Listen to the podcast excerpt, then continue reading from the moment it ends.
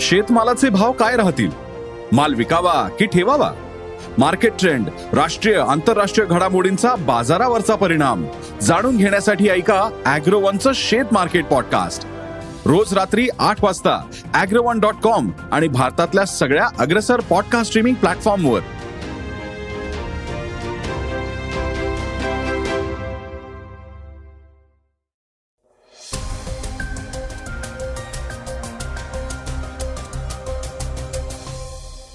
नमस्कार मी गौरी कुबेर. ऐकूयात आजचं सकाळचं पॉडकास्ट पाकिस्तान भारतावर अणू हल्ला करण्याच्या प्रयत्नात असल्याची खळबळजनक बाब समोर आली आहे. तसंच अंधश्रद्धा पसरवत असल्याच्या कथित आरोपांमुळे चर्चेत आलेल्या बागेश्वर महाराजांना नागपूर पोलिसांनी क्लीन चिट दिली आहे त्याचबरोबर उपमुख्यमंत्री देवेंद्र फडणवीस यांना तुरुंगात पाठवण्याच्या कटामागे शरद पवारांचा हात असल्याचा खळबळजनक आरोप ऍडव्होकेट गुणरत्न सदावर्तेंनी केलाय. ही चर्चेतली बातमी आपण आज ऐकणार आहोत. तर आजच्या पॉडकास्टला सुरुवात करूयात तीन सविस्तर बातम्यांपासून. पृथ्वीच्या आतमधल्या गाभ्याचं रोटेशन थांबलं असल्याचं संशोधनात समोर आलंय. गाभ्याच्या भागाची रोटेशनची अर्थातच फिरण्याची दिशा उलट झाल्याचंही त्यातून समोर आल्याचं सांगण्यात येत आहे. पृथ्वीच्या अंतरंगातील थरांमधल्या गतिशीलता आणि परस्पर संबंध समजून घेण्यासाठी हा अभ्यास महत्त्वपूर्ण ठरणार आहे. कवच आवरण आणि गाभा या तीन थरांनी आपली पृथ्वी बनलेली आहे. भूकंपातून येणाऱ्या लहरींच्या अभ्यासाद्वारे पृथ्वीच्या गाभ्याची ओळख सन एकोणीसशे छत्तीसमध्ये झाली होती. याची रुंदी सुमारे सात हजार किलोमीटर असून हा गाभा द्रव स्वरूपातल्या लोखंडापासून बनलाय. एकोणीसशे शहाण्णवच्या नेचर मासिकाच्या अभ्यासानुसार गेल्या तीन दशकांमध्ये भूकंपीय लहरींना पृथ्वीच्या आतील गाभ्यातून प्रवास करण्यासाठी लागणाऱ्या वेळेत थोडासा बदल झालाय. आतल्या गाभ्याचं रोटेशन हे आवरण आणि कवच यापेक्षा वर्षाला एका अंशापेक्षा जास्त आहे. हेच या बदलाचं कारण मानलं जात आहे पिकिंग युनिव्हर्सिटीच्या नुकत्याच समोर आलेल्या अभ्यासानुसार सन दोन हजार नऊ मध्ये गाभ्याचं रोटेशन थांबलंय. यामुळे पृथ्वीची दिशा बदलण्याची प्रक्रिया होऊ शकते असंही या अभ्यासात म्हणण्यात आलंय. नेचर जिओ सायन्समध्ये प्रकाशित झालेल्या अभ्यासानुसार गाभ्याच्या या परिभ्रमणाचा दिवसाच्या लांबीच्या बदलांवर परिणाम होतोय. शिवाय पृथ्वीला अक्षयावर फिरण्यास जो वेळ लागतो. त्यातही किरकोळ बदल होऊ शकतात. संशोधकांच्या म्हणण्यानुसार या निरीक्षणांमध्ये पृथ्वीच्या थरांमधल्या गतिशीलतेबाबतचे पुरावे दिसून आले आहेत गुरुत्वाकर्षण आणि पृथ्वीच्या थराच्या आवरणातून पृष्ठभागावर कोणीय संवेगांचं हस्तांतरण होण्याची शक्यता व्यक्त करण्यात आली आहे. पिकिंग युनिव्हर्सिटीच्या रिसर्च टीमचा असा अंदाज आहे की त्यांच्या अभ्यासांमधल्या पृथ्वीच्या थरांमधल्या गतिशील परस्पर क्रिया आणि ग्रहांच्या भूतकाळ वर्तमान आणि भविष्यावर याचा कसा परिणाम होऊ शकतो याचा निष्कर्षही त्यातून काढण्यात आलाय. मात्र आतल्या गाभ्याच्या या रोटेशनमुळे जमिनीवर राहणाऱ्यांना नुकसान होईल अशी कुठलीही शक्यता सध्या तरी दिसत नाहीये. श्रोत्यांनो आता ऐकूयात भारत पाकिस्तान संबंधीची खळबळजनक बातमी. अमेरिकेचे माजी परराष्ट्र मंत्री माईक पॉम्पिओ यांनी पाकिस्तानबाबत धक्कादायक दावा केलाय. फेब्रुवारी दोन हजार एकोणवीसमध्ये भारतानं बालाकोटमध्ये केलेल्या सर्जिकल स्ट्राईक नंतर पाकिस्तानही भारतावर अणू हल्ल्याच्या तयारीत होता असा दावा पॉम्पिओ यांनी केलाय. भारताचे माजी परराष्ट्र मंत्री माईक पॉम्पिओ यांनी आपल्या never give an inch fighting for the America I love या पुस्तकात म्हटलंय की अणू हल्ल्याची ही माहिती त्यांना तत्कालीन परराष्ट्र मंत्री सुषमा स्वराज यांनी दिली होती. सत्तावीस अठ्ठावीस फेब्रुवारी दोन हजार एकोणवीस रोजी ही घटना घडली. तेव्हा अमेरिका उत्तर कोरिया शिखर परिषदेसाठी मी हनोई इथं होतो असं पॉम्पिओ यांनी म्हटलंय. त्यानंतर त्यांच्या टीमनं नवी दिल्ली आणि इस्लामाबादची चर्चा केली. अमेरिकेचे परराष्ट्र मंत्री माईक पॉम्पिओ म्हणाले आहेत की भारत आणि पाकिस्तान अणुयुद्धाच्या किती जवळ आले होते हे जगाला कळलं असेल असं मला वाटत नाही. खरं सांगायचं तर मला देखील याचं उत्तर माहीत नाही. फेब्रुवारी दोन हजार एकोणवीसमध्ये पुलवामा इथं झालेल्या दहशतवादी हल्ल्यात चाळीस जवान शहीद झाले होते. याचा बदला घेण्यासाठी भारतानं बालाकोट सर्जिकल स्ट्राईक केली होती. माईक पॉम्पिओ म्हणाले आहेत की व्हिएतनाम मधल्या हनोई मध्ये असलेली ती रात्र मी कधीही विसरू शकत नाही. मी पाकिस्तानचे लष्कर प्रमुख जनरल कमर जावेद बाजवा यांच्याशी अणुहल्ल्याबाबत चर्चा केली होती. भारताचं काय म्हणणं आहे हेही मी त्यांना सांगितलं होतं. मात्र बाजवा यांनी सर्जिकल स्ट्राईकला चूक म्हटलं होतं. दुसरीकडे पॉम्पिओ यांच्या दाव्याबाबत परराष्ट्र मंत्रालयाकडून कोणतीही प्रतिक्रिया देण्यात आलेली नाही.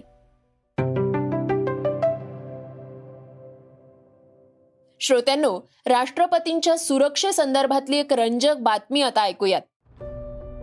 राष्ट्रपती भवनात विशेष कार्यक्रम असो किंवा मग प्रजासत्ताक दिनाचं औचित्य साधून तुम्ही राष्ट्रपतींच्या सुरक्षेतले सैनिक पाहिलेच असतील.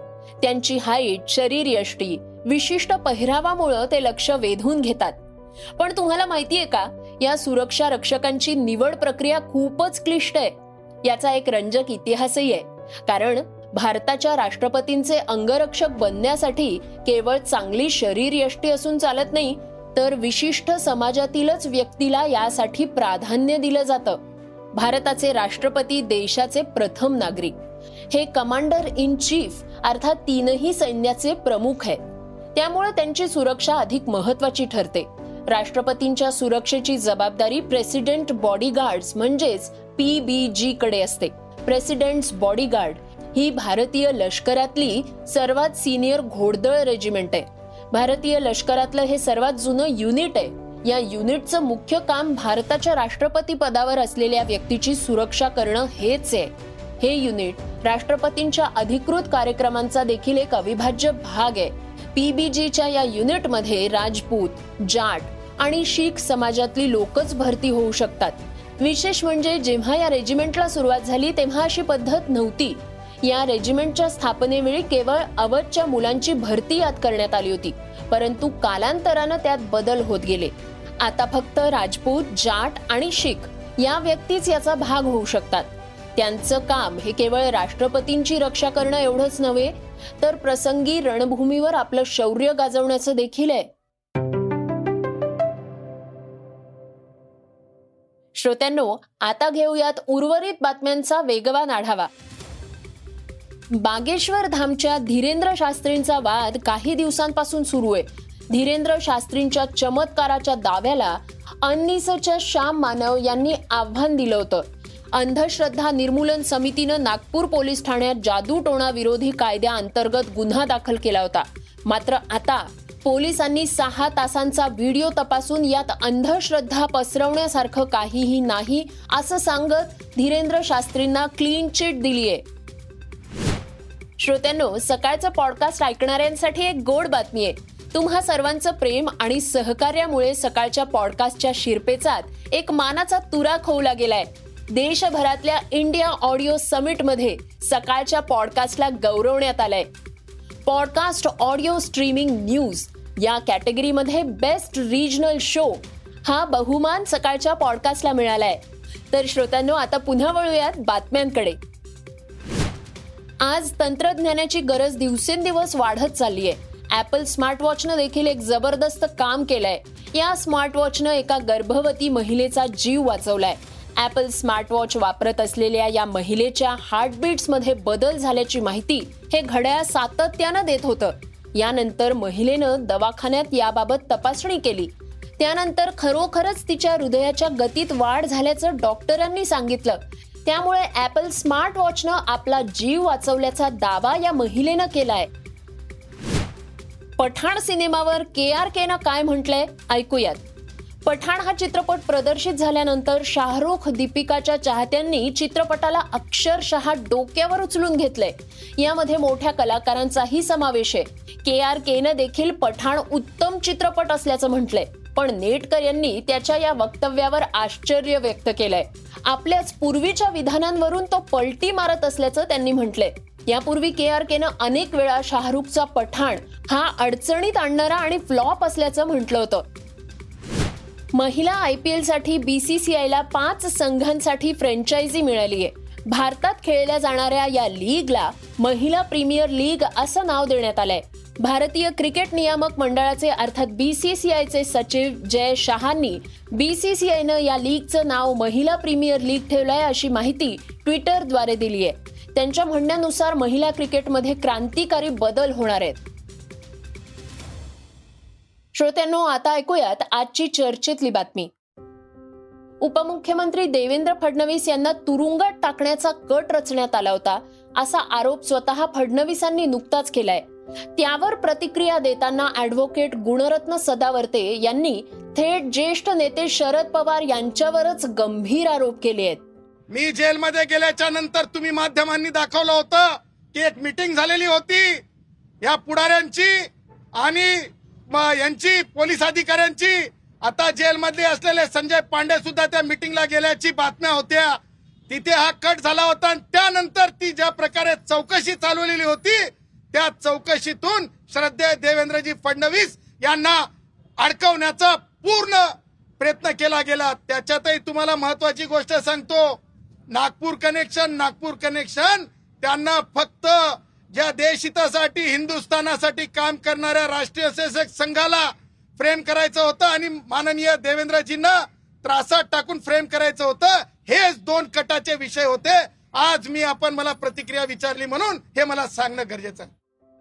शरद पवारच फडणवीसांना तुरुंगात टाकण्याच्या कटाचे मास्टर माइंड असल्याचं सदावर्तेंनी म्हटलंय. तर श्रोत्यांनो हे होतं सकाळचं पॉडकास्ट. हे पॉडकास्ट तुम्हाला कसं वाटलं ते आम्हाला जरूर कळवा. आणि त्याला रेटिंग द्या आणि इतरांनाही नक्की रेकमेंड करा. आपण आता उद्या पुन्हा भेटूयात. धन्यवाद. Script and research Amit Ujagare Neelam Pawar. वाचा बघा आणि आता ऐका आणखी बातम्या. ई सकाळ डॉट कॉम वर. तुम्ही हा पॉडकास्ट ई सकाळच्या वेबसाईट आणि ऍप वर सुद्धा ऐकू शकता.